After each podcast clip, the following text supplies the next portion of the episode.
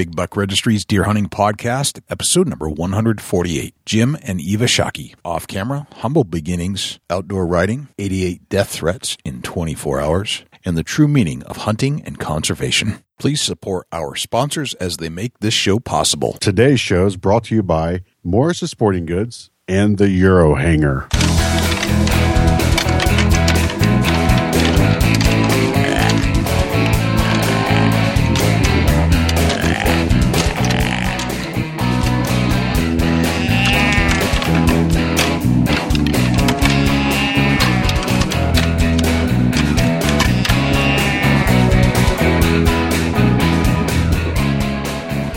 The Big Buck Registry is a virtual museum of hunting stories. We preserve a piece of Americana by interviewing and recording hunters about their hunts and experiences from across the country. And who knows, maybe we'll learn a thing or two along the way that'll help us take our hunt to the next level. Hey everybody, this is Dr. Grant Woods from Growing Deer TV. You're listening to one of my favorite deer hunting podcasts on the internet, the Big Buck Registry's Big Buck Deer Hunting Podcast. Hey, this is Dr. Carl Miller, and you're listening to my favorite hunting podcast on the internet, the Big Buck Registry's Big Buck Podcast. This is Josh Carney, son of the South. You're listening to my number one podcast on the internet, the Big Buck Registry Big Buck Podcast. Welcome to another episode of the Big Buck Registry's Deer Hunting Podcast. My name is Jay. You know what? I'm, I'm really psyched that you decided to tune in and, and give us an hour of your ear by pushing that play button right there on your iPhone or iDevice. And you know, what? if you like the show, if you would, go do a search for the Big Buck Registry in iTunes. And when you get there, if you wouldn't mind, we could use a couple of reviews. Write a review if you love the show, leave us a five star, and subscribe because I know my good friend Dusty is subscribed to the show. So if he can do it, you can do it too. What's happening, Dusty? By now, Jay, Saturday, it's going to be the second day in the New Hampshire turkey woods. Yes, yes, it is. And I'm headed. I'm headed to New Hampshire this week. We're going. We're going to hunt the thunder chickens. We're going to kill the thunder chickens. We're going to eat the thunder chickens, and we're going to make some great life memories, Jay. yes, we are. That is that is a fact, Jack. Yeah, I, I can't wait to hang out with uh, yourself, Greg, Tom Staples, Mike Bierman. We're all coming up. Yeah. The living room buck's going to be in New Hampshire Yep. Thought we'd uh, swing over and see uh, the gang over at Morse's Sporting Goods. for sure. See what Randy's up to. See what See Jim's Tom- up to. See what Tom's up to, Jim's up to, everybody there at Morris's, see what's shaking. I'm sure we're going to be able to check out some turkeys being checked in. Mm-hmm. Yep. And uh, we're going to have an epic weekend. And you know what? Ep- what else is epic that's happening is the show today. We have a sure. There's no doubt about it. Yeah. you know they've they've appeared individually on other podcasts, but uh, unless something's happened recently, I don't think any I don't think any podcast has had the likes of Jim and Eva Shockey on the same show at the same time, and we notice that they have this this really funny canter between the two of them when they get together. They constantly constantly pick on each other, and here we are. We were able to get them both onto our show at the same time. Jim and Eva Shockey joining us right here on the Big Buck Registry's Deer Hunting Podcast. Can you believe that? It's it's going to be amazing. You know, it's going to be a show that uh, that you're going to go back and, and listen back through. I'm sure of it. It's it's a cool show because we kind of go through their entire life setup and we ask them some tough questions. Some, Yeah, for sure, you know, uh, and I I think and they answered very honestly, which I, I appreciated. You know, they didn't Right. they didn't skirt the question; they went right for it. Yeah, for sure, and, and it's one of the things where we, we did get a little deeper than most uh, most have heard, and you know, it's uh, some stories that are coming from the heart. Uh, you know, with uh, obviously Eva's grandfather and Jim's father. We're going to get deep into the show, and that that's what we like to do, Jay. And and you know, we, we're going to go the extra mile and and have Yep. both of them on and and together and. And just kind of go with the flow and, and see where it leads us Yeah. to. And I guarantee you that you're going to learn something about Jim and Eva that you've never heard before when you listen to this interview. I do have a shout out I'd like to give this week, Dusty. We had a somebody write in, a fellow by the name of Kyle Rosner. And Kyle wrote, he goes, Hey man, just wanted to let you know I love the show. You guys do a great job. It's like my bedtime story every night that I go to sleep. LOL. So that's isn't that great? I mean, Yeah, that is that is great, you know, and we appreciate everybody that uh, sends us in a message or gets in touch with us at uh, either one of our emails, dusty at bigbuckregistry.com or jay at bigbuckregistry.com, and shoot us an email and tell us what you think about the show, and, and uh, we appreciate that. Yeah, I thought that was neat. And he said he says he has a good story to tell, and I'm going to give him a call and find out what that's all about. And who knows, maybe he'll appear with his great deer story right here on the Big Buck Registry Deer Hunting Podcast, powered by yeah. USA Trail Cams. And uh, shoot it out to all the listeners. If you if you got somebody that's got a story that's just beyond and above the rest, get with us. You know, we'll talk to anybody and uh, get the details on that particular story and see if it's something that we think that uh, our listeners would enjoy and would like to hear and you just never know. You may be the next guest on the Big Buck Registry. This is very true. We love a good deer story. So before we turn to Jim and Eva Shockey, let's turn to Jim Keller with the deer news. The deer news this week is sponsored by the Euro Hanger. You don't have to spend big bucks to hang your big buck. Get yourself a Euro Hanger. Facebook.com forward slash Eurohanger, E U R O H A N G E R. For the Big Buck Registry, this is Jim Keller with the Deer News. In our first story, scent companies join the fight against CWD. This story was originally featured in Outdoor Life and was written by Craig Doherty. Many scientists in the deer disease community believe the prions found in urine-based scents may spread chronic wasting disease, or CWD. However, there is no conclusive scientific research that indicates that scent products have anything to do with the transmitting of CWD. However, as a precaution, the Archery Trade Association, members of the scent industry, wildlife agencies, and CWD experts have developed a new quote-unquote deer protection program designed to ensure that ATA member scent manufacturers do everything possible to prevent the spread of chronic wasting disease in wild deer, elk, and moose in the United States. The program encourages scent manufacturers and urine suppliers to develop self-imposed protective restrictions on their products and the deer elk facilities that provide urine for those products. The restrictions are designed to ensure urine-based scent products don't contain the infectious prions that cause CWD. Scent manufacturers enrolled in the ATA program can display the ATA's quote-unquote seal of participation label on scent products that originate from facilities participating in the program. Mr. Doherty reports that many, if not most of the scent manufacturers are participating in the program. For more details on the program, including the criteria these companies must follow, please check our show notes at BigBuckRegistry.com.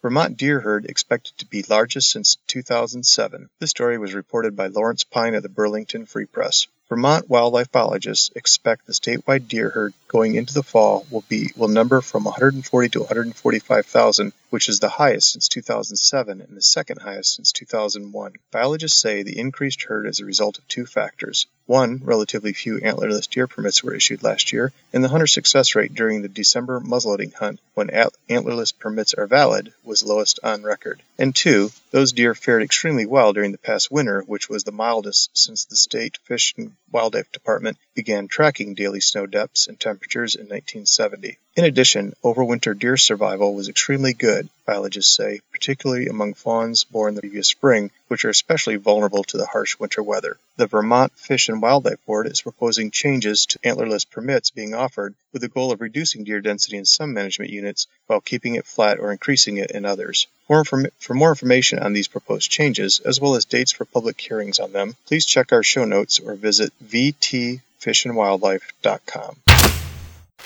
Researchers find new bacteria that transmits Lyme disease. This story was written by Alan Clemens of deeranddeerhunting.com. A second bacteria has been discovered that causes Lyme disease and is carried by the same deer tick. The new bacteria has different symptoms than the more common ones sustained by those infected with the disease. The Centers for Disease Control and Prevention, Mayo Clinic, and state health department officials from North Dakota, Wisconsin, and Minnesota announced the findings last February. They revealed that the bacteria Borrelia mayonii may cause Lyme disease which infects more than 200,000 Americans annually. The new bacteria causes symptoms such as nausea, fatigue, headache, and fever in the early stages. The new bacteria does not cause the quote unquote bullseye rash around the bite area, but instead causes diffuse rashes. If treated early enough, those symptoms may disappear. If untreated, Lyme disease can cause serious problems to the nervous system, heart, and joints, including being life threatening. This discovery adds another important piece of information to the complex picture of tick borne disease in the United States, says CDC microbiologist Dr. Jeannine Petersen in a press release. Oklahoma legalizes suppressors for hunting on public land. This story was originally reported by OutdoorHub.com. Oklahoma Governor Mary Fallin signed into law House Bill 2637, which legalized suppressors for, pu- for hunting on public land. Hunting with suppressors on private land is already legal in the state and has been since 2012. Oklahoma now joins the rest of the nation in allowing suppressors to be used for hunting. According to the American Silencer Association, only a handful of states still ban hunters from using the devices, including California, Hawaii, and New York. Hunters say suppressors, also known as silencers, reduce gunshots to hearing safe levels and prevent hearing loss. Opponents however, worry that it could cause a safety concern or allow poachers to take animals without alerting those nearby. Supporters say these concerns have no basis in reality and that the benefit of such suppressors far outweigh the negatives. The NRA has also backed legislation to remove the ban on suppressor use, adding that evidence has shown that suppressors provide a healthier and more enjoyable shooting experience. That concludes this week's edition of the Big Buck Registry's Deer News. If you have any ideas for future topics or have questions about any of these topics, please email me at jimbigbuckregistry.com. For the Big Buck Registry, this is Jim Keller with the Deer News. Thanks, Jim Keller, for the Deer News this week. And without further ado, here is Jim and Eva Shockey. Jim and Eva Shockey, welcome to the Big Buck Registry's Deer Hunting Podcast. How's it going? Great, thanks for having us. It's a pleasure to have you on. As most people do these days, we notice from Facebook and social media and see what you both are up to most of the time. I want to go deeper than Facebook today. I want to really kind of get into some who you guys really are, offset and you know behind the camera, so to speak. Uh Sounds good. Sounds good to me. I, Uh-oh. So you got an I've got uh-oh and nothing. a sounds good. All right. oh. I like Yeah, I've got editing nothing to worry about. Yeah, I like editing my life a little bit on Facebook, so it looks like all the good things. I don't know if I want to answer any more questions than those, those really nice ones. And, and as far as as far as any deeper with me past Facebook, no problem at all. Because uh, there's lots of depth there. Uh-huh. You, you a little worried? You a little worried, Eve? nope, not go. Go ahead, you guys. Go I'm for ready. it. Yeah, bring it on. All right. Jim, I want to I wanted to ask you some questions about kind of how your career got started. I've, I've I've talked to some people that I think you worked with in the past, and it's kind of an interesting development from where you are today to from going back to where you started. How did it this? How did you become the the person you are today in the hunting world? Where did that all start? Well, I, I mean, I've always been a hunter. Uh, From my first memories were hunting bugs, you know, uh, beetle bugs and earthworms. So, I, you know, from two years on, I was a hunter. Uh, but but on the professional side, that had its, I guess, uh, its beginning. I remember Louise and I were just married, so this would be '84, and I, I can remember reading a, a magazine and looking through it and, and a hunting magazine and not seeing any articles that I was interested in reading because it was a lot of how to, you know, to, to me, hunting was something beyond just how to do it. Right. I wanted to be entertained. I wanted to be taken on a trip like they, you know, like Ruark and, and J.A. Hunter and, you know, even Hemingway to a degree. These great writers took us on adventures. They, they, it was something bigger than just how to kill your hamburger for dinner. And I, I remember thinking there wasn't one in that magazine, and I would like to, you know, tell about one of my hunts where the, that was an adventure. And and so I sat down and wrote an article and uh, and uh, sent it off to a magazine called Bowbender Magazine. It's a Canadian publication, and it was accepted. Kathleen Windsor was the editor, and she paid me forty two dollars for my article, and I was that launched my professional hunting career. Wow. How did you feel when you got the forty two bucks for something you wrote? I, you know, I, I was pretty happy about it. I, I think I probably still have the check somewhere. I doubt that I ever cashed it. I, I was way, way more interested in, in just seeing my name in lights. You know, seeing the magazine come out with uh, with my byline and then my article. You know, that was entertaining people. So, yeah, it wasn't. It's never been about the money. It, it really hasn't. It's uh, Right. money is a way to to go hunting more, but but it's not a. Even back then, it wasn't about the money. It was it was just about telling a story that I thought needed to be told about hunting. Right. It is pretty cool when you can uh, get paid for the things that you like to talk about, though. I, I, I think you have to agree with me there. every every morning, I wake up and go, "Thank you, thank you," and Thank I promise you. to do my best. If someone has to That's do right. this job, I, I you know I will I, I I will do it. It's uh, Right. it's very been very very fortunate. Yeah. I was talking to Gordon Whittington, and he tells me that you used to write a comedy column for Yeah. North American Whitetail. Tell me about that story. Yeah, that that was. Um, I mean, it, I, I I like writing. It's it's something that I think if I have any talent, maybe that's it. I, it's hard to judge myself, and I'm not trying to brag, but but humor is is something that I've been able to to write. And I, I wrote a, a column for Gordon that I was writing under the byline or under the uh, the nom de plume of of Ace Hadler was my was my writing name. So yeah, I, I did for several years. Nice. Wrote for Gordon. I, I did a. I also wrote the back page column uh, for a Nor- uh, North American Hunter magazine, and that that was like six hundred thousand circulation, maybe even seven hundred thousand. That was a humor column as well. Um, I can't even remember what the. Uh, can't even remember the name of the, the darn column, but I did that for about ten years too. Yeah, I, I like writing humor. Very cool. Eva, is is your dad a funny guy? He thinks He he's was. really he thinks he's really funny.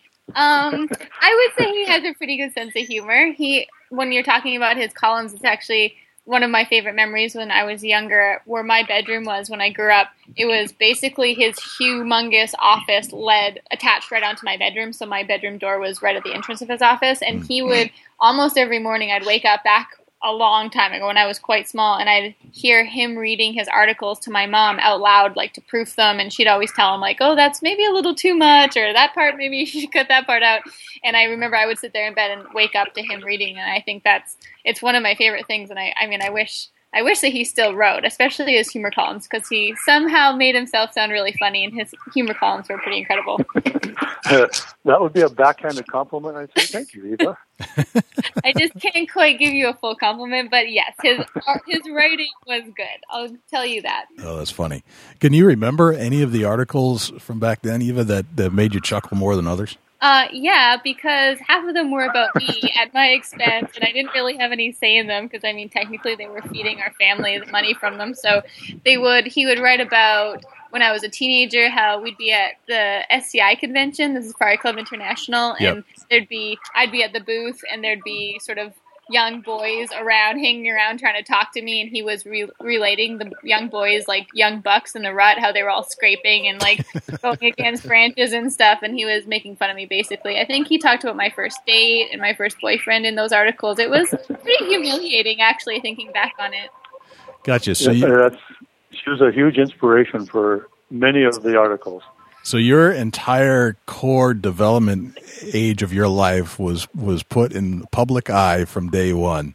Exactly. Before, before the TV show even really existed. And I'll say also, one of the stories that I think is kind of funny, I don't think she thinks it's very funny, but my mom had the same situation with my dad using her as his muse. So he, my mom, I don't know if you know what she looks like, but she's Yes. Like beautiful and super healthy and in shape and like just a wonderful person. And my dad, as a joke, he made her sound kind of like really big and not the, not what she's like at all. I don't really know know how to describe it, but he said jokes like he used her underwear as the tarp for his boat, like stuff like that. And then he was he was at the shows with her one time, and people were whispering, and there, and there was a rumor saying that like who's Jim at the show with? That's not his wife, but it was my it was my mom. It's just because people thought my mom was really what it what the articles made her sound like. So my mom had to clarify that actually is not me. That's not true. so you guys you guys are lucky you didn't grow up with Jim writing about you. Uh, I'm starting to feel bad, except I'm also laughing. So, Right. you know, Well, you can't feel that bad about it. yeah, no, it's, That's funny. That was fun. I actually, I, I think I even remember talking about Evie's first boyfriend. It was, uh, I, I remember the carrot, or me in the article came to tell Louisa, yeah, he's he goes to Harvard. He's got a 4.0 average. He's from a, a moneyed family worth billions. He's got, he's a Duke of Connaught or something. And, and I said, so basically, he's got no redeeming characteristics at all. He's not good enough for Eva. So, Right.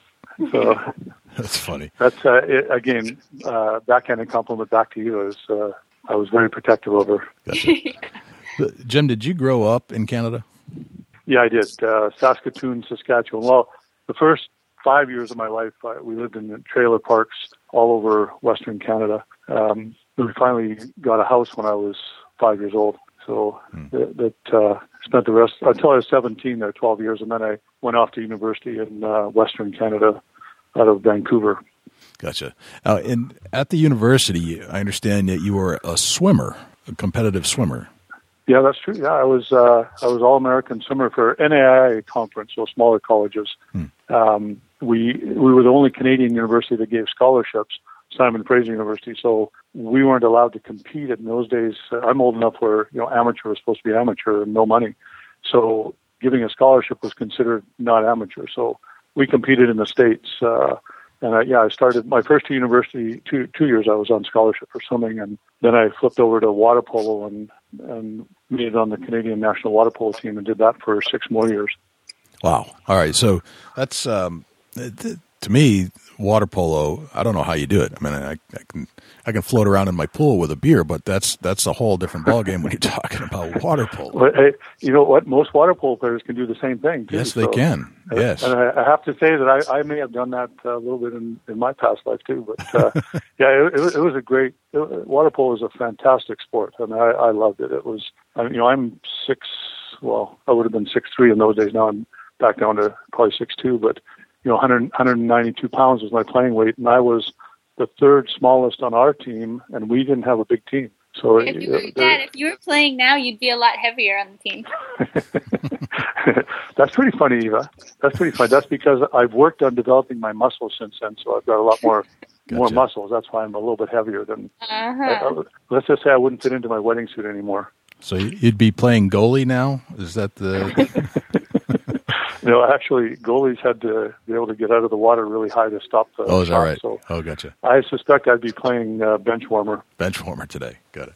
Eva, are unless you... they needed until they needed a, uh, a, a hitman, then then of course I could still do that part. All right, you, you can take him out. You take him out at the knees. that's what that's what. Well, in the water, it'd probably be higher than that, a little bit higher. Right. Eva, did did you follow up with uh, with your dad with any kind of water sports when you was in school? Um, I think I actually went the opposite of water sports because when I was little, he wanted me to do the water sports, and so there was a lot of forced swim lessons from father to daughter, and I did not like it very much. So I went the route. I played tennis and I danced and I played competitive field hockey for uh, up until I went to college. I kind of wish I would have listened a little better because I'm actually really not a very good swimmer.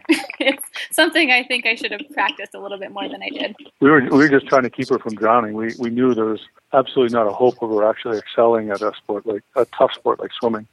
brutal, brutal, just pure, pure brutal here. Hey, um, Evie, no no retort on that one, Evie. What's going no, on? No, I'm not even. I just kind of have to ignore you at some point.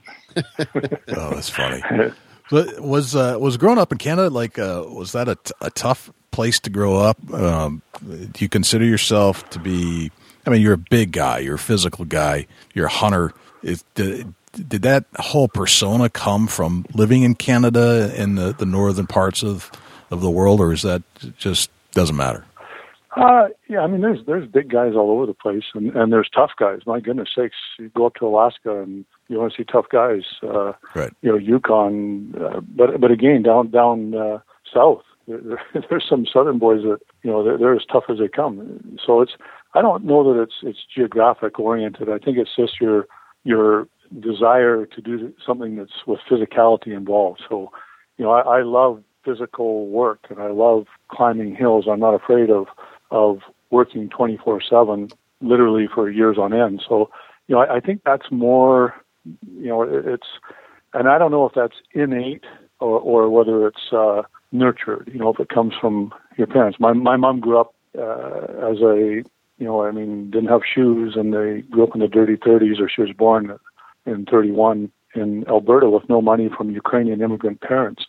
So, you know, she was tough, and and I think that she probably instilled that into me to a certain degree because it's you know she you know wanted her her children to be to be tougher, stronger you know, because because of the hardships she had to deal with. Now, of course, you know, like our children are so spoiled, we don't they don't need to be tough. They I get knew, silver spoon. I knew was coming.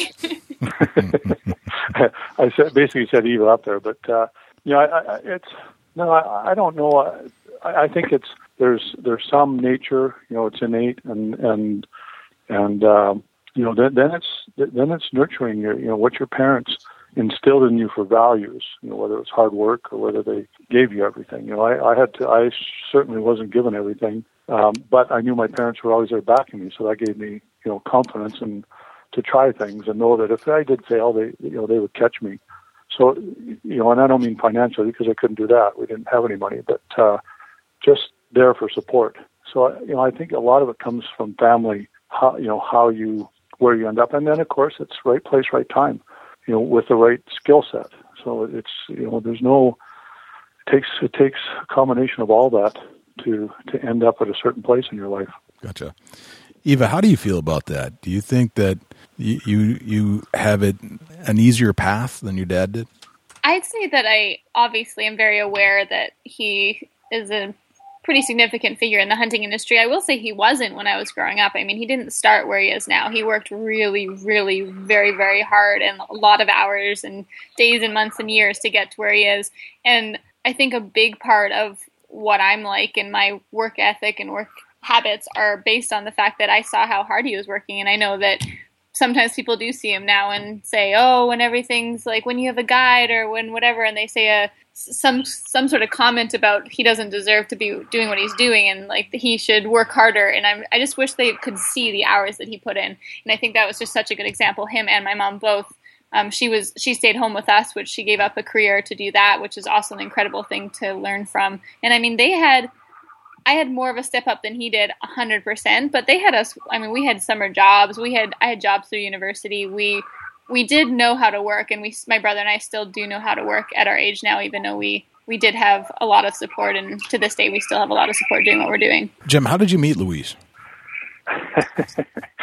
ah, who, who who handed you these questions? That's what I want to know. uh, you, you know, here here's the deal. Here's the deal. It was 1984 and I was um, I was sitting there one night by myself, no girlfriend, and thinking where would where would you know a guy find pretty girls that you know have nice bodies that are athletic and and talented and and you know the the bars that I've been hanging out at didn't see any there, so I, I thought to myself, well, dance class. There's got to be girls like that at, at taking Sure. dance lessons. So it's a great answer. So I, uh, yeah, so I looked in the yellow pages, found the one dance studio in Vancouver, British Columbia that had, you know, the full page was a, was an advertisement on a dance studio. So well, it's got to be the biggest, so it's probably the best. And I phoned them and what do you got tonight at five o'clock? And they said, well, we have a class, um, advanced ballet jazz being taught by Louise. And I said, ah, that sounds great. So I, uh, dressed up in my shorty shorts and in those days and, uh,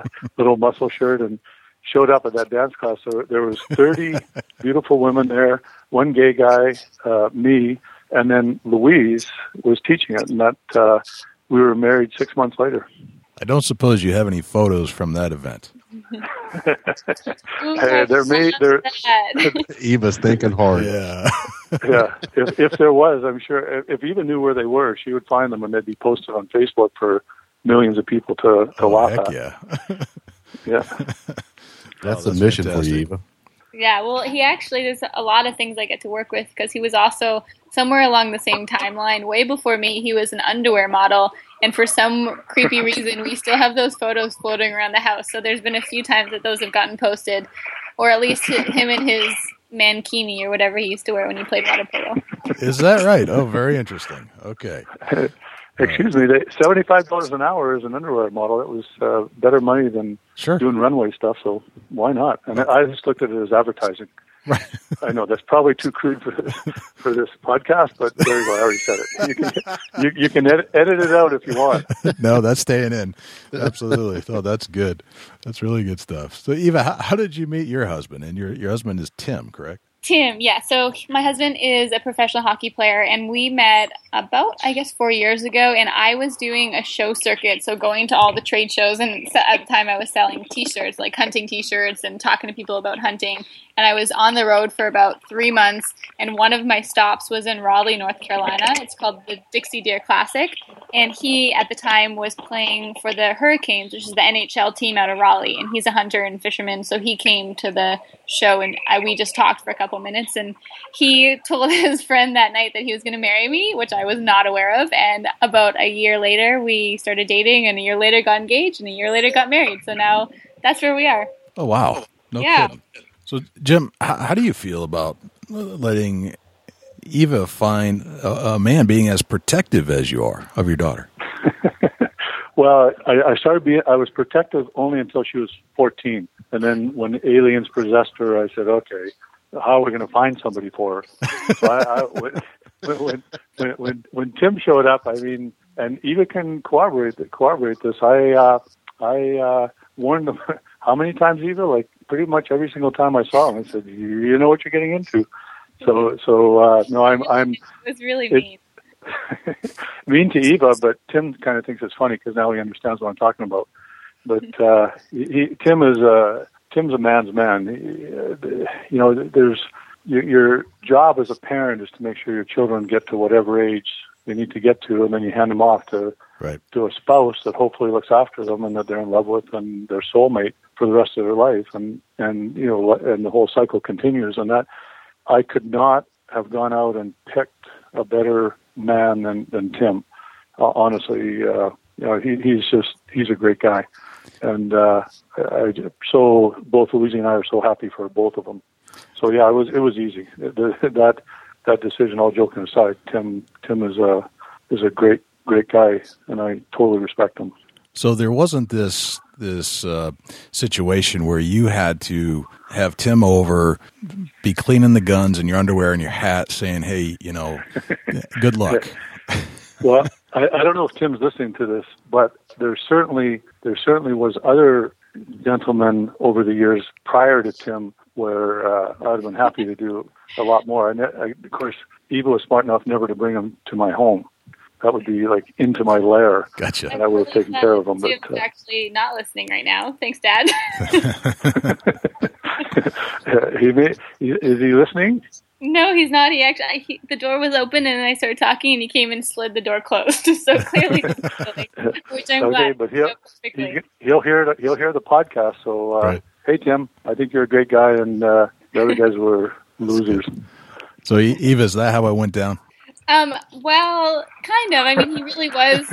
I mean, not not about the other guys, but he was really protective growing up, and kind of all the men in my family were. My uncle lived up the road with two German shepherds. He was a hunter, and then we had a guy that lived just up past further past his house and he had two sheepdogs like attack dogs. And then my dad was down at the bottom of the road. He had to come all the way past all these houses with the guard dogs to get to my house. So it was just never a situation that was worth bringing anyone else home to.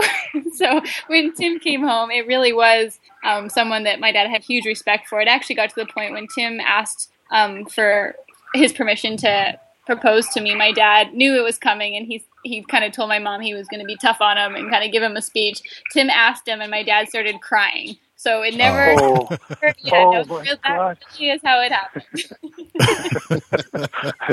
you know, you know. Here's the thing: deny, deny, deny. So there, it's Evie's word against my word. Oh, so so Eva, you're saying Jim got uh, soft and teary eyed on you. Exactly, and then so he's he's kind of all talk until it really came down to it, and I'm obviously I agree that I made a great choice, and Tim is. I had to just wait till someone was tougher than my dad, and that's who I decided to marry. That's great. That's a great story. So, Jim, let's talk about your dad a little bit. I, I would assume he was an influence in your life growing up and teaching you how to hunt. Tell me about your dad. You know, he, dad dad was salt of the earth. He, he was a road construction superintendent when he retired at 66, and and had worked his way all the way up from labor back in the you know 1940s, uh, just after World War II. Worked for the same company his entire life. The, the most devoted, uh, honorable, honest. I mean, every every good every every good thing you can say about somebody that that was my dad, and and uh, he he loved hunting, but you know, growing up in the 30s, they didn't have anything, and and so hunting for him was was about getting meat.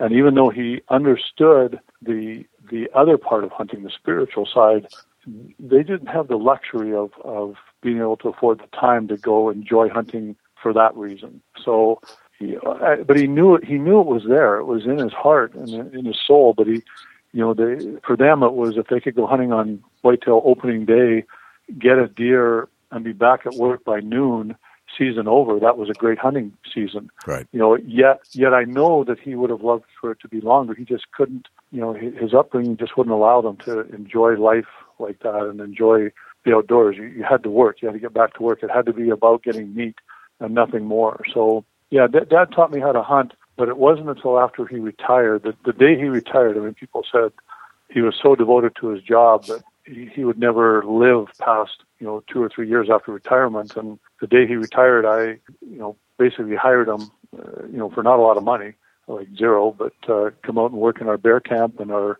outfitting territories, and and he did that uh, literally until he couldn't move around anymore. Um, and for another 20, 20 plus years, and and uh, and loved every second of it. Uh, you know, at that point in his life, he could start to you know look around and say, well, he had grandchildren. He was a success and had lived honorably his whole life, and now he could enjoy the hunts, which he did. We we went to Africa with him, to Australia, New Caledonia, the Yukon.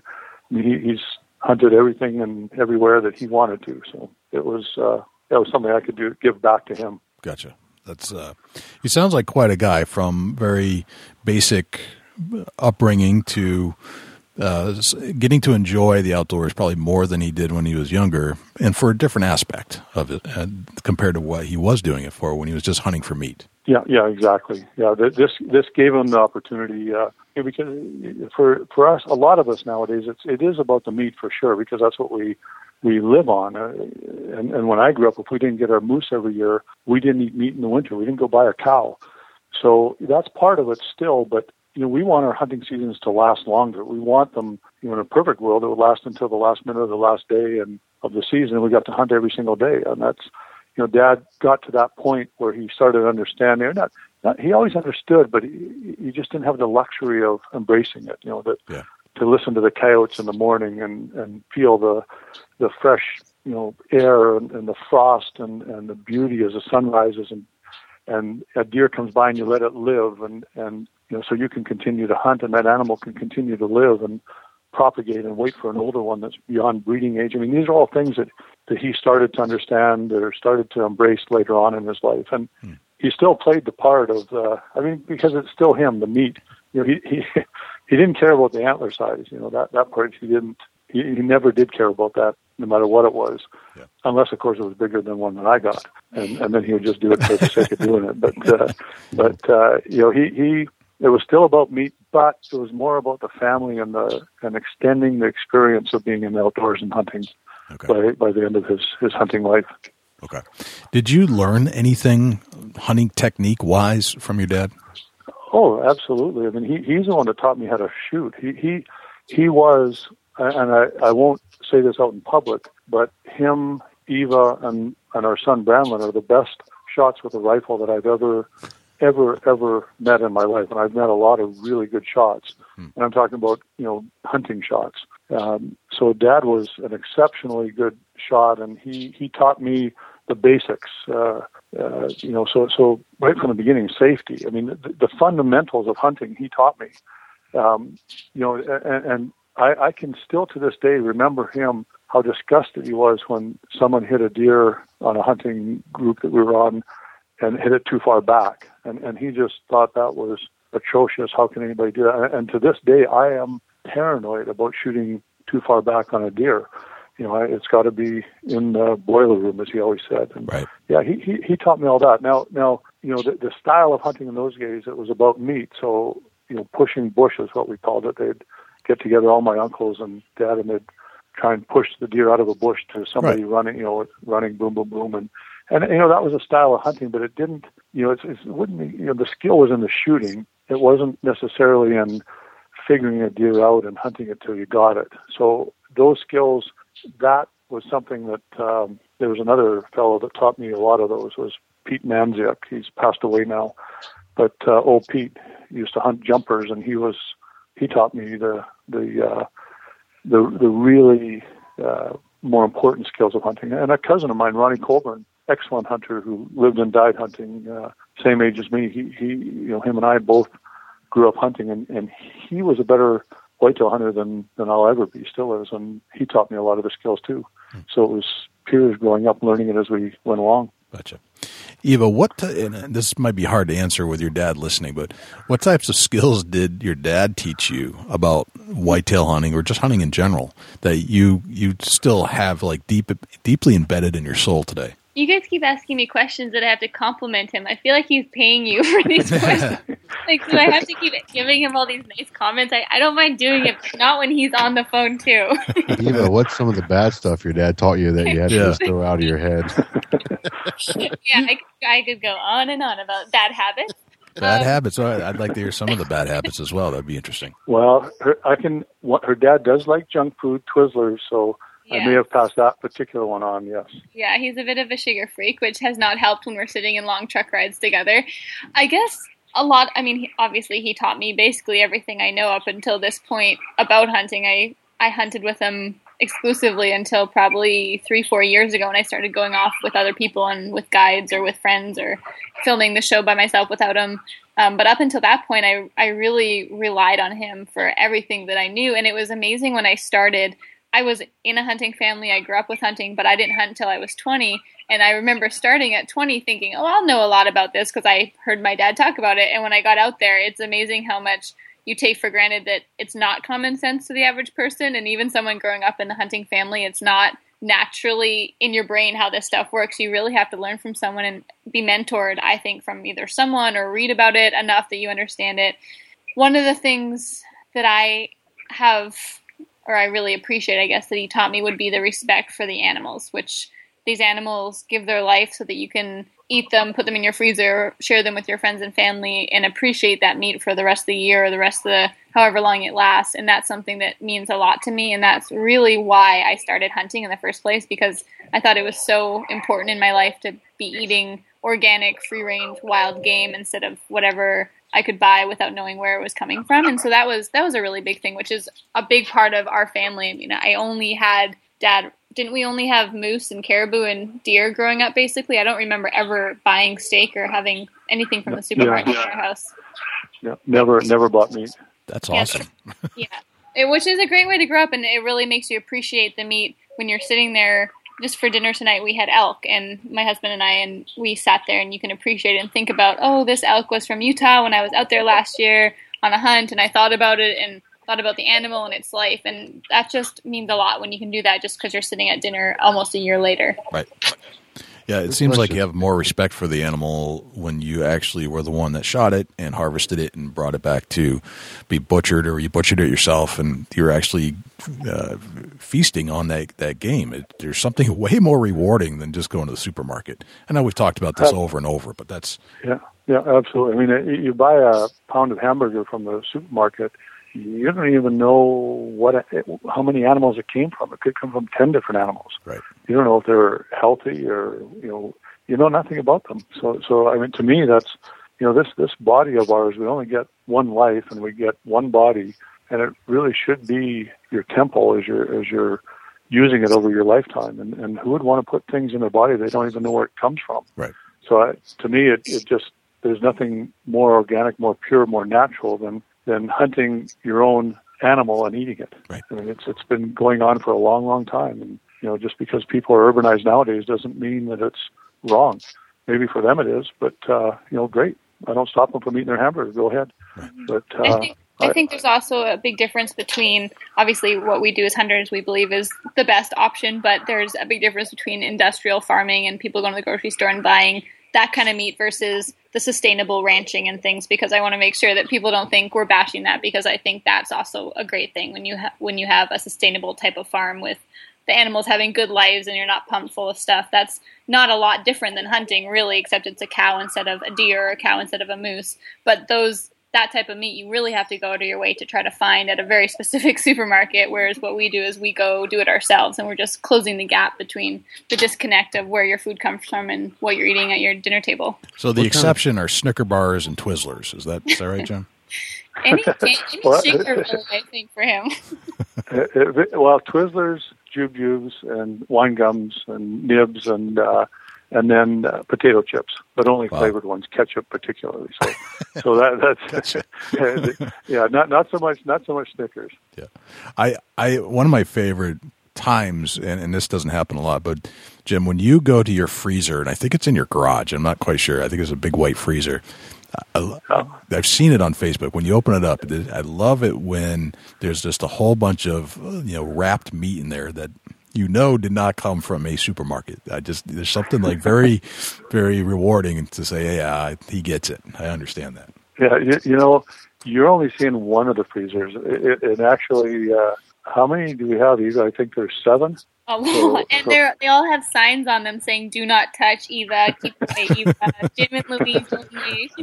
I was getting ready yeah, to ask they're, they're, Yeah, we uh, we also grow a lot of our own vegetables and and uh, fruit and whatnot, do nice. preserves. And Louise and I just made a, about 30 jars of Concord jelly the other day mm. from our own Concord grapes. So, so you know, there, there's more to just hunting is a is a lifestyle that goes beyond um, just killing an animal. You know, for meat, for red meat. There's there's a whole bunch more to it, and it's it's a natural organic lifestyle. I I assume that there were more freezers somewhere in the vicinity of that one. I just uh, I assume that one was just just the one that you happened to open that day. So, but I, no, I agree yeah. with you. I think that's hundred percent. Yeah, there, actually, there's one more freezer that's or two more that are dedicated just to hides and and mounted animals that aren't mounted yet. They're still in the freezer. So uh, that's. Uh, haven't quite figured out where the dollars are going to come from to get those all mounted someday, but uh, they're there waiting to be mounted. All right, so th- th- this is a question I've been meaning to ask, and, and you're in the you're in high profile zone, both of you uh, on TV. You have television shows, and everything about that's in your life evolves around hunting. There's this other group out there, and, and me included, uh, and I'm not in the other group. I'm in your group, where we get right down to like death threats uh, from anti-hunting groups. I'm curious how you handle somebody when you actually meet them because I have never actually met one. Really, they're all these keyboard uh, fanatics that seem very tough behind the keyboard, but they, I've never seen them out in public. How do you, have you ever bumped into them, and what do you say to them when something like that happens? well, I mean, I can't, you know, I can't speak for Evie, but uh, for me, I, you know, I've been doing this now for, well, as a professional for 31 years, and I've never had anybody ever come up to me in person to my face and, and say something derogatory about hunting or about me or about my lifestyle or uh, to utter a death threat. Uh, you know, they're there. I, I see them protesting, you know, you know, five or six of them or ten of them, uh, you know, loud, vocal people, but, you know, at, at, uh, at conventions, you know, hunting conventions. But I mean, compared to the thirty thousand people attending, who they're they're nothing. Right. I mean, they're they're they're they're a loud and you know influential group for sure, but but there's not enough of them. There's not enough of them to to make up anywhere near a majority. They're they're maybe ten percent of the people and uh, of the general population, and, and of that, there's probably one percent of that ten percent that are even you know that are that adamant about it that they would come right up to you and say something. Uh, so I haven't I haven't seen them. I, I certainly suffer the death threats. I, I thought I had the world's record on death threats at you know online death threats at 88 in in 24 hours. But oh wow, uh, okay. I, I think I think Evie's eclipsed me on that one. Uh, over the lot, years, it's, I think it's a lot easier for people to send death threats and comments of that nature with social media now because I know that his 88 record was from his website, which actually made people have to go to his website, co- go into the comment section, and post something. Whereas with with Facebook and Instagram, it's so immediate; people can do it a lot quicker. Right. So I've definitely had a lot more than 88, and I agree with what he's saying. I mean, obviously, I have not been around the industry for 31 years, but the only the closest thing I've ever had to someone in person is the picket lines at SCI or one of the hunting conventions. And I was driving by one this this year actually a few months ago, and I remember looking and they have all these anti-hunting posters up. There's maybe ten people tops. They're wearing unless they're all wearing fake ones. They're all wearing or a bunch of them were wearing leather shoes or leather belts, and we're looking at things going like, do you guys realize what you're wearing on your body that is no different than hunting but less ethical, I would say. And then on top of that, the news is kind of all smoke and mirrors because I went and turned on the news and they actually had coverage about this picket, these group of picketers, and it made it look like there was 50 of them or 300 of them, but really there was maybe eight to 10 of them. And just from the angles, it made made their voices a lot louder than what they really were, and no one really cared at the time. But I'm sure on the news it made it look like a bigger deal than it really was. Gotcha. The, the media has a has a knack for that. That's for sure. Absolutely. Yeah, their, their job is to sell subscriptions, to sell viewership, and, and get ratings, and and you know it, it doesn't it will will not serve that purpose if they tell the world, well, there's only eight loudmouths here, and, and most of them are dysfunctional. So you know that's not news. But if they can make it look like there's zillions of people, and, and I mean, let's face it, most people are are intelligent, sentient human beings, and they're you know they're not going to fall for that stuff. Once you once you explain to them the conservation angle of it, of hunting, uh, you know, absolutely they're on our side. Poaching is a different thing you know, they, and that's where I think we get painted with the, the wrong brush a lot of times. Is people think poaching and hunting is the same thing. They're, they're not. They're not. It's like calling a bank robber the same thing as somebody who makes a withdrawal out of their account in the bank. Right. The same thing. They're not. One's a criminal, one's not. You know, so it's uh, it, it's it, it, but the, most people, the vast majority of people, are very open-minded about about hunting as long as they as long as you can explain to them and educate them on the uh, conservation aspects of it. Yes, I, I, agree. And I've never had anybody come up to me, and I, am glad you said that because I was curious.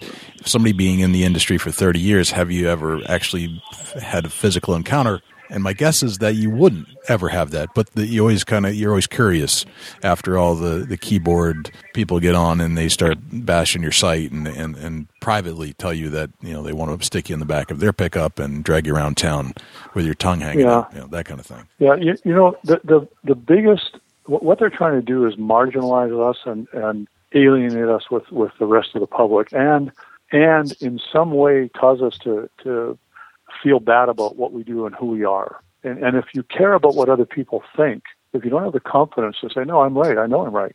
So you can say what you want. You know, slings and arrows hurt me, but, but words don't hurt me. Right. And, and I know absolutely 100% to the deepest part of my, my heart that, that hunting is going to be in this next certainly two generations the only thing that's going to save the wildlife around this world and in so many parts of the world. So when someone comes over to me and, and says, you know, or, or hammers me on Facebook, you know, saying that it's horrible, you know, the disgusting things they say, you know, I still know I'm right, and I don't really care what they think about me. And, and no one, no hunter should ever, ever apologize. Eva says it. Never apologize for being a hunter, and right. nor should they. Right. So it, as long as you have the confidence to know you are right, and and and don't care what people think. You know, I don't care. You, I don't care if every single person in 100 miles of me doesn't like me because I hunt. It doesn't matter because I know I'm right, and it's the only thing that's going to protect the wildlife going forward in this earth. Right. So, you know, how how can you care what people say about you? But it, you know, not everybody has that confidence in in their beliefs. Yeah. I bumped into a friend from college the other day, and she I got to explain that I have this show, this podcast that we're doing today, and that this led me to to meet some very very interesting people across the world, and has given me opportunities that I never thought I'd have in life. And the first thing that, that she said when she she heard that it was about deer hunting, she said, "Well, you don't trophy hunt, do you?" And it was my opportunity to actually change her viewpoint, and I actually think I did by the end of the conversation by saying, I, you know, I, I, don't tend to trophy hunt because I do like to put meat in the freezer, but I would and I have and I will continue to do that. And I will also support anybody that wants to because ultimately that's your biggest conservation effort right there. Because if you don't put a, a good price on the trophy hunt, then there will be no conservation whatsoever. You're, you're 100% right. And, and most people, like I say, they're, they're open to learning. It's just they, they've been fed, you know, the Cecil the Lion line of shtick for so long that they, they just they just regurgitate it. But as soon as you actually bring out the facts, and most people a you know are ignorant of the facts, so they, they have no basis other than to say, well, it's bad. Well, no, it's not. Here's the reason why, and they have no counter to it. Yeah. Um, so so then they they'll swing to your side because you know we're just human beings, and we're only as smart as what we learned you know to this point in our lives. So it's it's every hunter's responsibility, just like you did for that lady um, from college, is, to uh, educate as many people as we can, and and do it do it not from a uh, a point of view of they're stupid and we're smart, but right. more from you know if we don't educate the rest of the world, these animals are going to be gone. They're going to be gone, and and so then it becomes a lot more. You know, it's not a fight. It's it's it's pure education, right? Pure enlightenment. And that's the way I felt when I left the conversation. Like a light bulb went off on her in her head. And like that's a successful ex- explanation. I felt great. Finally, Yep. you know, I had had a aha moment that I can. This is how I'm going to explain it from now on. Yep, perfect. That's one tiny battle that, that we've won and, and on behalf of wildlife. Yep. And it's not even on behalf of hunting. It's it's hunting benefits, yes, but it's the wildlife that ultimately benefited from your one little battle. Now, if every hunter out there, the you know tens of millions of us, did that same thing every day to somebody, and it wouldn't take long before the world would you know understand. Right. Exactly. I think a lot of them as well, when obviously conservation is the number one thing about hunting, but a lot of them, when you break it down, just saying, well, if you eat meat, I mean, do you know where your meat comes from? And when you actually explain it to them or, or let them taste up some of the wild game that you've cooked, like I've had girlfriends over that one of them was a, I guess it's called a pescatarian. Like she would only eat fish because she didn't want to eat any meat because she didn't like the farming.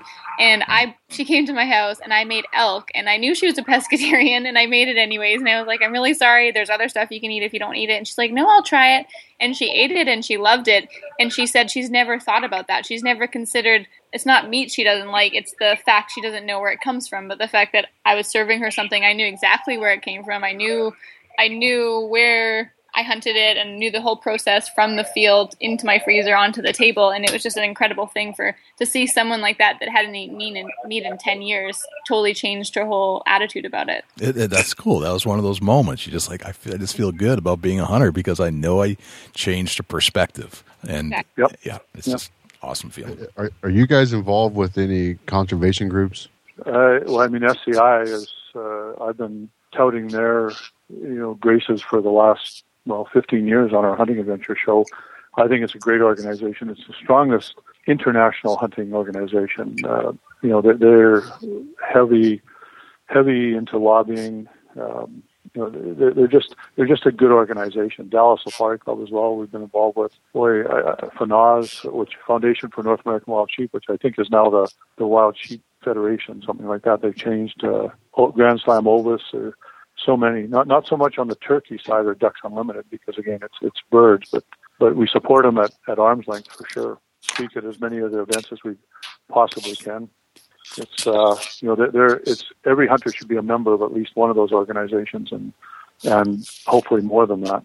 Right. Yeah. It only makes sense to uh, participate in your conservation in your area and, and worldwide, actually. Yeah, but you know, it doesn't have to be that. It can be local, like you say. Just support your local Ducks Unlimited chapter. That that's that's worth doing, or your local SCI chapter. Uh, you, you know, Rocky Mountain Elk Federation or Foundation. All those, they're all great and all important to be part of. Mule Deer Foundation. Yeah, Every just- hunter should should be involved with them, and yours. Yeah, absolutely. And, and just to break it down, the SCI is the Safari Club International. Is that correct, Jim? Uh, Safari Club International. Yeah. Okay. Yeah, just maybe if there's a listener didn't understand some, you know, briefing of that, just so they know. Yeah, yeah. We I forget SCI. We you know I, I live with it every day. So I you know and B&C Boone and Crockett Club, Pope and Young Club, uh, Longhunter Society. They're all all really important organizations for hunters to belong to. Right, for sure. Yeah, and just uh, you know, and it, it just boils down to a membership and some phone calls, and I'm sure that uh, there's a lot of uh, voluntary participation that you can get involved with. Yep, it is, and and even you know even if it's just your your uh, sort of vote of acceptance of of these organizations, that gives a power. I mean, you've got sixty thousand members. That's uh, one that speaks as one single voice when a when an issue comes up, and and you know it, it's important. And even if it's three thousand members, you know what's what's louder? Three thousand people yelling out about something that's un, unjust or unjust for wildlife, or just yourself yelling. You know, it, it's very important to be part of these organizations if you're a hunter. It's also, I think, a really good thing. People ask us a lot. It really you leave inspired because you learn so much about hunting and conservation. You are around other people that share the passion, and I know that when I leave, I leave inspired. And I know people, especially if they they're not really familiar with it, I dare anyone to go that doesn't really understand hunting and tell them when they leave, I know that they'll have their attitude change and their mind will be a lot more positive towards it.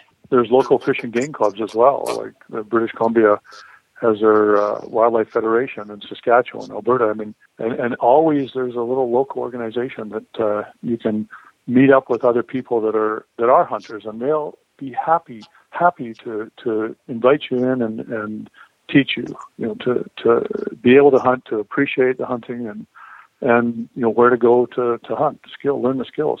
So yeah, Yeah, that, that's That, that's probably one of the coolest and, and, and most awesomest thing about being a hunter is that uh, you know w- when you get a group of people together and, and and say somebody's there that's you know going on maybe their first hunt in a few months and it's a great thing when there's a group conversation. Uh, say us four was all standing somewhere and somebody's talking to us and and the education that we're all willing, like every hunter that you talk to is willing to share some experience or a scenario or a situation that they've been into. That that's I think that's what I love, and I know that you guys love about the the whole hunting family is that we all can can get along and relate to each other and and kind of have the same envisions out in the woods and everything. And we're just excited to have more hunters join in. I think that's a great thing for new hunters that are maybe a little bit intimidated about it or they're not sure how they'll be accepted because I've never met any hunter in my life that wasn't excited when they heard someone started hunting for the first time. And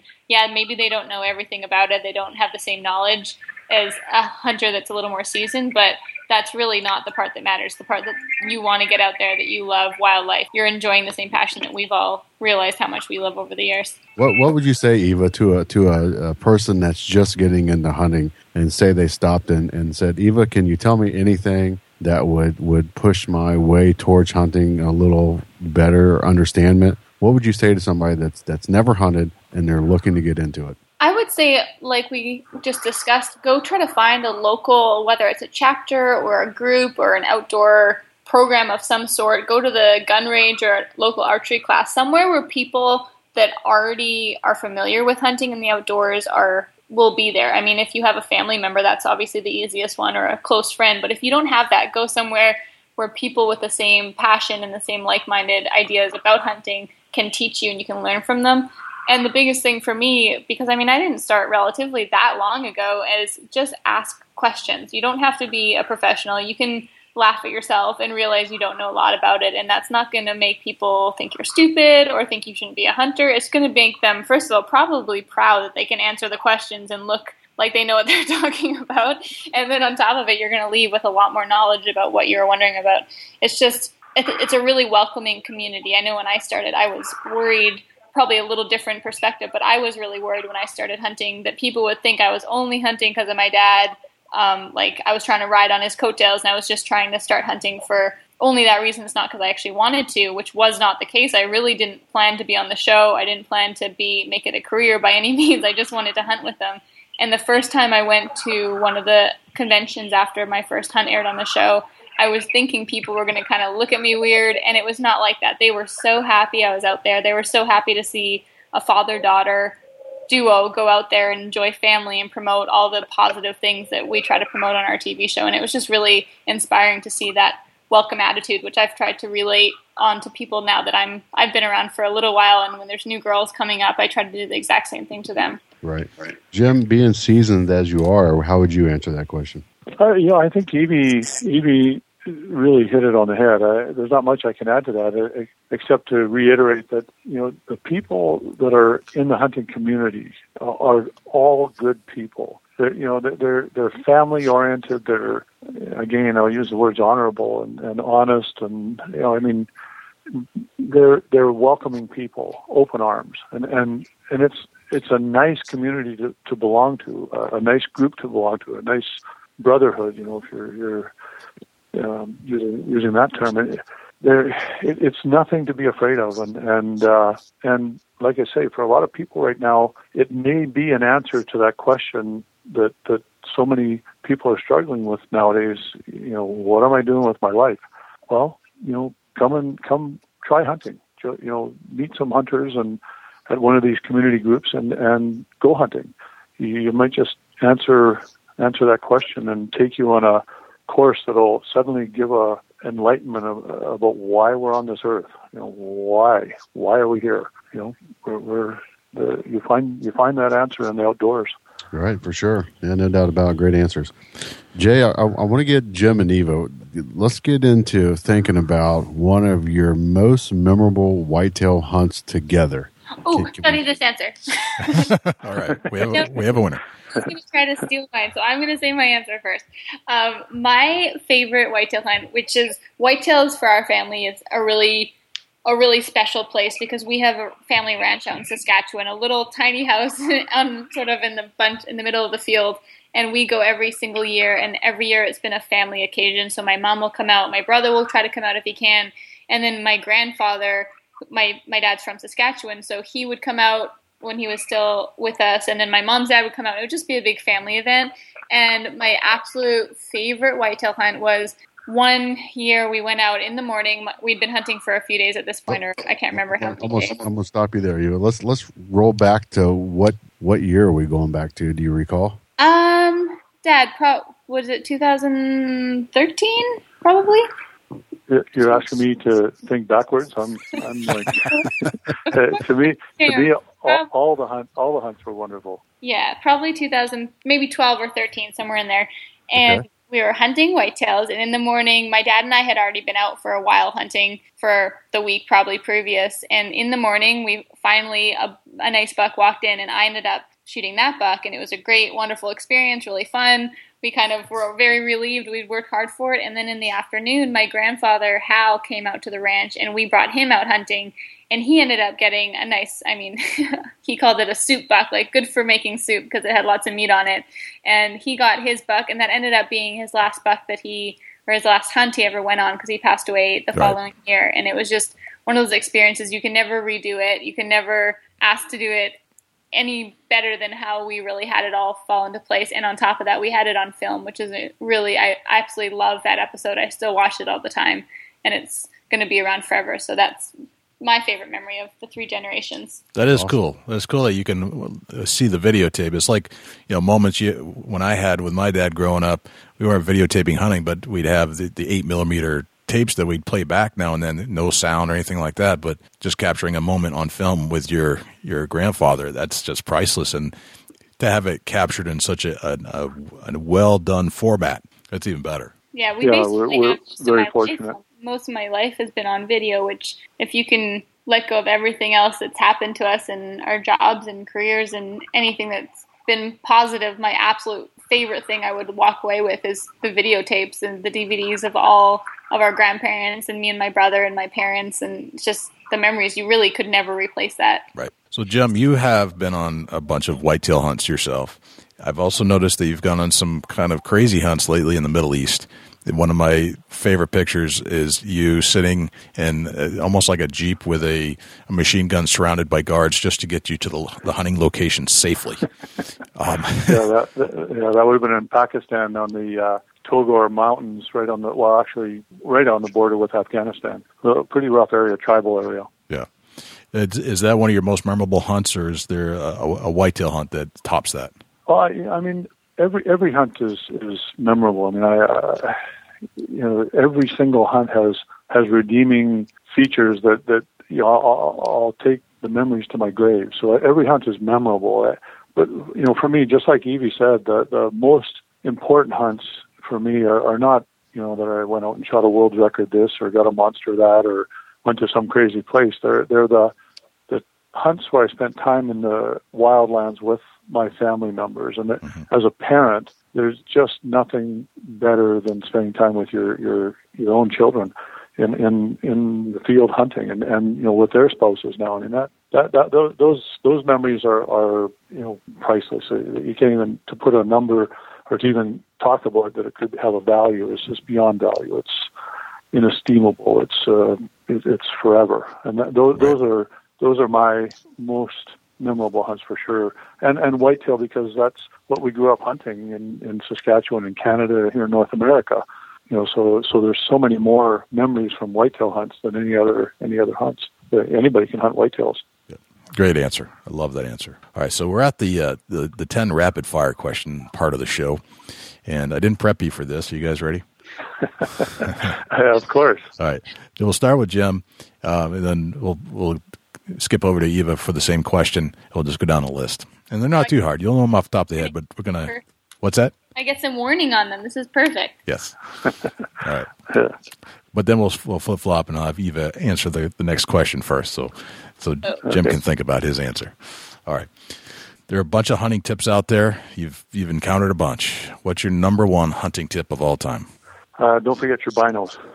You albinos, you're you're we're we're blind out in the field. And I don't care if you're hunting inside a forest. Binos are are vital. Huge. Okay, Eva. Right. Um, I was going to say make sure you have the right gear. So I guess that would include binos, but more so make sure you have the right boots for the type of hunting you're on or the right amount of layers for the type of weather because a hunt can get ruined real fast if your feet are soaking or if you're too cold and you have no way to warm up or get dry. We all have these things we bring into the woods with with us. They're good luck charms, typically of some sort. They, they may or may not enhance your hunt, but you feel like they do, and it drives you crazy if you don't have it with you in your pack when you're sitting in the blind or in the stand or whatever. What's that one thing for you? Uh, I really don't think I have anything that's a good luck charm. I go crazy when I don't have my cell phone to take photos, if that counts. But it's Absolutely, not really, that counts. It's not a good luck charm. It's just I feel like I don't want to miss anything, and I want to make sure a big part of what I do is social media, and I like to share everything with people so they feel like if they can't maybe get out and do what I'm doing, they at least can see what it's like and experience it. So that's a big part of it for me. Okay, yeah. Sometimes it's a good luck charm. Sometimes it's just some something that you have to have with you. All right, Jim, what about you? Uh, you know, I, I fight being superstitious because it would be so easy to go down that that road and end up with a hundred stupid little things that you do. Like, like, and what I find it is uh, putting on my gaiters. I, I, I get in the habit of putting my right gaiter on first, and then it starts to become uh, it starts to become where I question whether I'm doing it right if I'm not putting my right one on first, and I, it, I'll purposely then put my left one on just to fight against going down that that road of superstition. So I, I don't. There's nothing that I have with me or take with me that is uh, charm. That's you know, I, I I fight. I fight the superstitions. Okay, all right, good answer. All right, Jim, what's your biggest pet peeve? Uh, I, I think it would be that. Well, I mean, number one, that we're misunderstood by the non-hunting public, and and I, you know, so the peeve part of it is that, that you know, a the the press has uh, the popular press has, has painted us as these louts with no higher sensibilities. So, and the fact that we've let it happen, you know, so that that's I'd say that's my my biggest peeve, and, and maybe third is that hunters fight among themselves on you know baiting shouldn't be allowed, dogs shouldn't be allowed, you know only traditional bows should be allowed, no crossbows, no air Right. bows, no, you know I hate that we fight among ourselves. We we need to be one voice. To otherwise we're just divided and conquered. Right, the the high fence thing. That that's part of that whole. Another one, uh, yeah, Another. exactly. All right, Eva, how about you? What's your biggest pet peeve? I thought he was going to not say it, but then you threw it in right at the end. Mine's 100% the fact if an anti hunter comes and says mean things, I don't really care that much. But when a hunter says things to another hunter or says a thing to me about how I'm hunting or how I shouldn't be hunting or should be hunting, it drives me crazy because I they just need to realize that we're all on the same team. It doesn't matter what our methods are as long as they're legal. And if mine's different than someone else's, I'm not going to bash that hunter. And I, I think people really need to realize that because it's up to us to join one united front and not make it easier target for the anti hunters to come and get at us. So that would be my number one pet peeve that I have. Eva, how old are you today? 28. You're 28. What would you tell the 15 year old Eva Shockey, knowing what you know now? Uh, I would Yeah. tell the 15 year old daughter of Jim to listen a little more to my parents Yeah. and to maybe pay more attention to the hunting stories and information that he shared because I started at 20 and was kind of a blank slate. But if I would have started a little earlier, I would have had a lot more knowledge going into my hunts. Um, and I just I know that a big reason why I didn't hunt was because I was insecure with being a female who hunted because at the time it wasn't that long ago, but there really were not a lot of girls out there that did it, and the ones that did, I didn't really have access to them because it was before social media, and we lived in Canada, so we didn't have outdoor channel.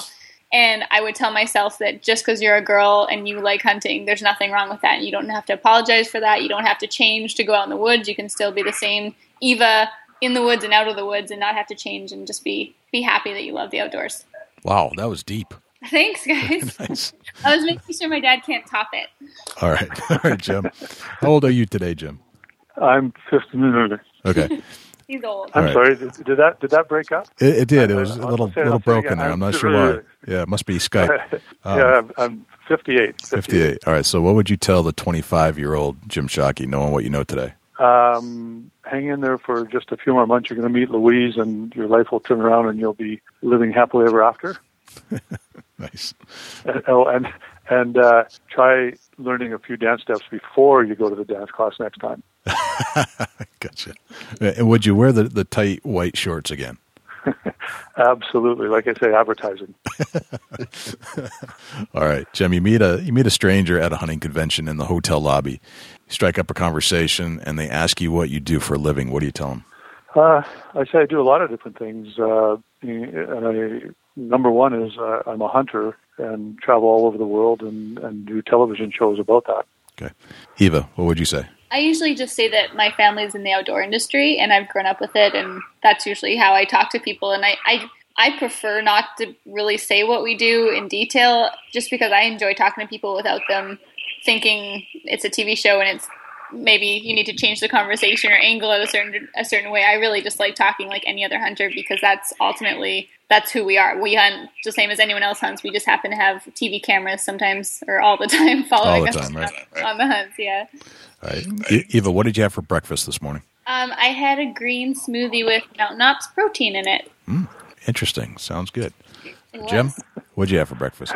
I had a uh, a green smoothie with uh, Mountain Ops protein in it. Did you actually? Oh yeah, because mom uses it too. that's funny. Yeah, no, that's the. I had the my we my wife calls it the green juice, and uh, yeah, that that's what she feeds me. That's what I that's what I drink. I don't know if it feeds me or drinks me. I don't know, but that's that's what uh, we have in the morning, and uh, some ginger ginger and lemon sort of cold tea thing, and then and then a cup of decaf cafe latte coffee with with almond milk, not with real milk. So Wow. there's my breakfast. All right.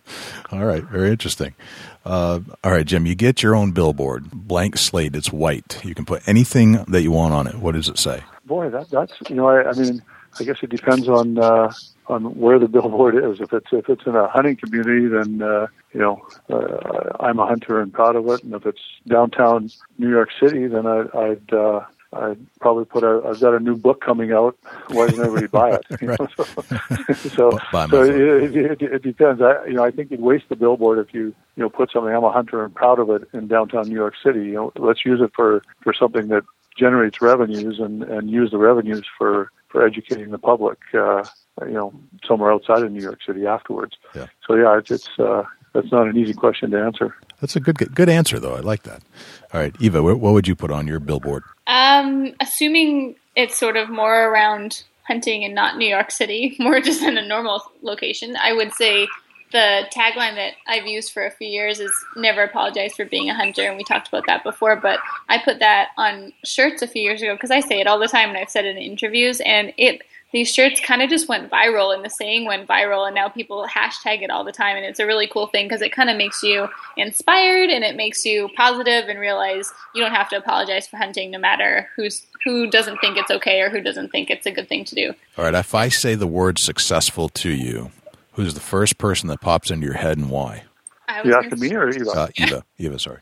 Um, I was going to just say family right away. Success to me means having family or people that you consider family close in your life. Um, a successful person, I would say my dad, which sounds kind of cheesy, but just because he does, he's created a life for himself and he does exactly what he loves, and it's not about money because clearly he's not someone that has more money than other people that I could list for that question, but he's just someone that does every single day what he's passionate about and what he loves, and it's um, it's just something that's really inspiring, and I would love to be in that similar position when I'm way older, when I turn 58. Very good. How about you, Jim? Um, I'd probably pick me too. That, But- and that's but- not but cheesy. For totally di- no, for totally different reasons. Because uh, somehow I've managed to uh, stay so happily married and head over heels in love with uh, my wife Louise. I mean, I've had no problem doing it, but uh, I've somehow managed to keep her. And to me, that's it, it sort of harkens back to what Evie said about uh, family. You know, it's it's family is the most important of all. That that's a success when you have a, a family around you and you've created a family and passed on traditions and knowledge. So so for me, you know, I, w- I would I would have said Louise, but then I thought, oh no, because she's kind of ended up being married to me for 31 years, so that that's not very successful. But uh, for me to keep her, you know, uh, yeah, I'd say I, I'd pick me for that reason. Gotcha. All right, Jim, what's a day in the life look like for you? Uh, you know, it- I, I travel 305 days a year, roughly. You know, give or take, you know, five or ten days. So, so most days I'm waking up in some foreign country in some hard, cold, foreign bed, eating some strange foreign food, listening to people speak a foreign language. Mm. So you know, but then but then it all comes together when when we step out into the wildlands and and get hunting because that that's universal or at least worldwide. Nothing changes. Hunters are hunters. Doesn't matter where they're from, whether it's Pakistan, Afghanistan, Iran, you know, West Africa, or South America, North America, South Pacific. They're, they're hunters are hunters, and and uh, so then it then it becomes a, a commonality that, that that we all can relate to. So that my normal day, uh, normally I'd be waking up somewhere that uh, is far away from home. Wow, that's uh, that's incredible. But and it's amazing. You, the hunter is the hunter, and you've traveled all over the world, but it always comes back to that. That's crazy. Very Yep. nice. Doesn't matter what language, doesn't matter religion, doesn't matter culture or country, uh, whatever your beliefs are. Hunters are hunters, and and and uh, you know, tribal warlord or or you know, a, a, a pygmy hunter in the the, the forests of Congo. It, we're you know, we understand each other. We don't even have to speak the same language. Gotcha. All right, Eva, what's a day in the life look like? Uh, my my life is pretty split between a few different lives. I guess I kind of consider. I mean, with my husband Tim, he's a hockey player. So when I'm at home, I'm in the hockey world, and I go to the hockey rink and I support him, and I'm one of the hockey wives, and they get to do all the kind of cool, exciting stuff as the hockey players, and the wives are kind of there clapping and cheering and being there for them. And then I go into my other life, which is traveling, whether it's hunting trips physically up up in the mountains somewhere far, or if it's just work trips. Like I'll host events and I'll go speak at banquets and I'll go to seminars and just involving hunting. And I like it that way because it's not one or the other. I get to. It's a very nice balance because when I get sick of one thing, I get to go do the other, and then by the time I miss the the first thing, I go back and do it again, and it it kind of balances out my life pretty well. Gotcha. I'm going to hold the last question because it was about what's a deer hunting day in the life, but I think we answered that because you usually are hunting in some way, shape, or form. So we'll, we'll skip the question number 10. I, I can't thank you enough for joining us on the show, guys. It's been it's just a tremendous experience and, and an honor getting to know both of you a little bit better for the last hour and let me go a little deeper than, than what uh, some people normally would. And I feel like I know you better in some way. Yeah, thanks for having us. Was- You didn't Yeah, even it's, it's, our, stump it's our pleasure. I didn't stump you? Not well, maybe a couple questions. No. Some of the complimentary questions I had to go into I was not happy about, but we'll talk about that later. All right, very good. Dusty, you have any qu- final questions for these guys? No, I don't. They uh, answered everything real thoroughly, and, and thanks again for joining us on the Big Buck Registry. Thanks for having us. Appreciate it. Yeah, thank you very much.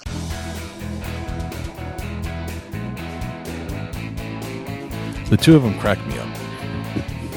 I'm still laughing, Jay. It's just amazing that uh, you would never expect that out of them. Yeah. And, and, and they cut up and they have a good time, and, and you know, uh, Jim's hard on her, and, and, and Eva's hard on Jim, and it, it's pretty amazing the bond that they have and the, the, the capability to to kind of not necessarily clown around, but to kind of cut up a little bit and enjoy Yeah. their time together, and you know, kind of give each other a little heck about what they got going on or what they do or how they hunt.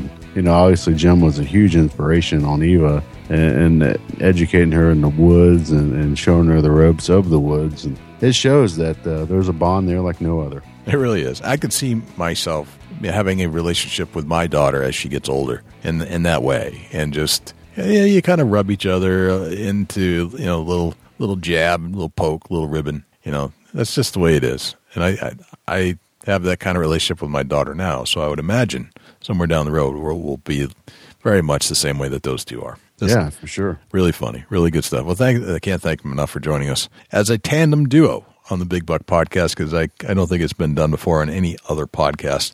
We just like doing that type of stuff first here on our show. So that was really cool.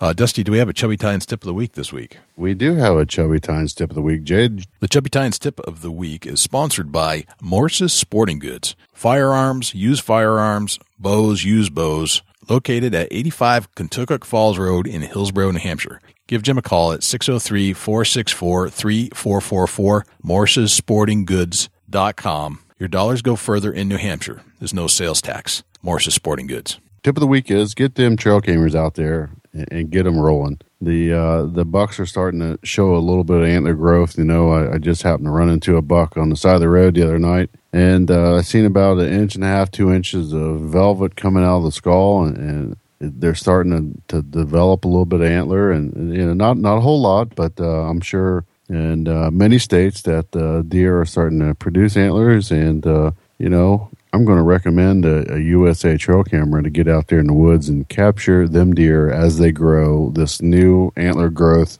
for 2016 2017 season. Yeah, that, I love that idea because you know you can start monitoring your deer herd and watching the calculated, documented day by day growth with a really quality camera. You can really start to hone in on those, and it's kind of it's it's just awesome watching the timeline. Yeah, it's it's definitely really cool, Jay. The, the the whole thing with me is is that if you can notice them within three inches of antler growth, if you can pick out which buck it is, uh, comparison to to the years prior, or you know, if you're fortunate enough to have the cameras from the year, the camera pictures from the years prior, you can you can almost see exactly what bucks have made it through and and that are making that new growth and, every year a, a, deer will put on inches, you know. And if you can substitute that with a little bit of mineral and some feed, boy, it helps out, no doubt about it. And and uh, it's a, definitely a time of year that you can enjoy it and, and see how your herd is, what your buck, uh, what your buck numbers are, and what's happening in the woods.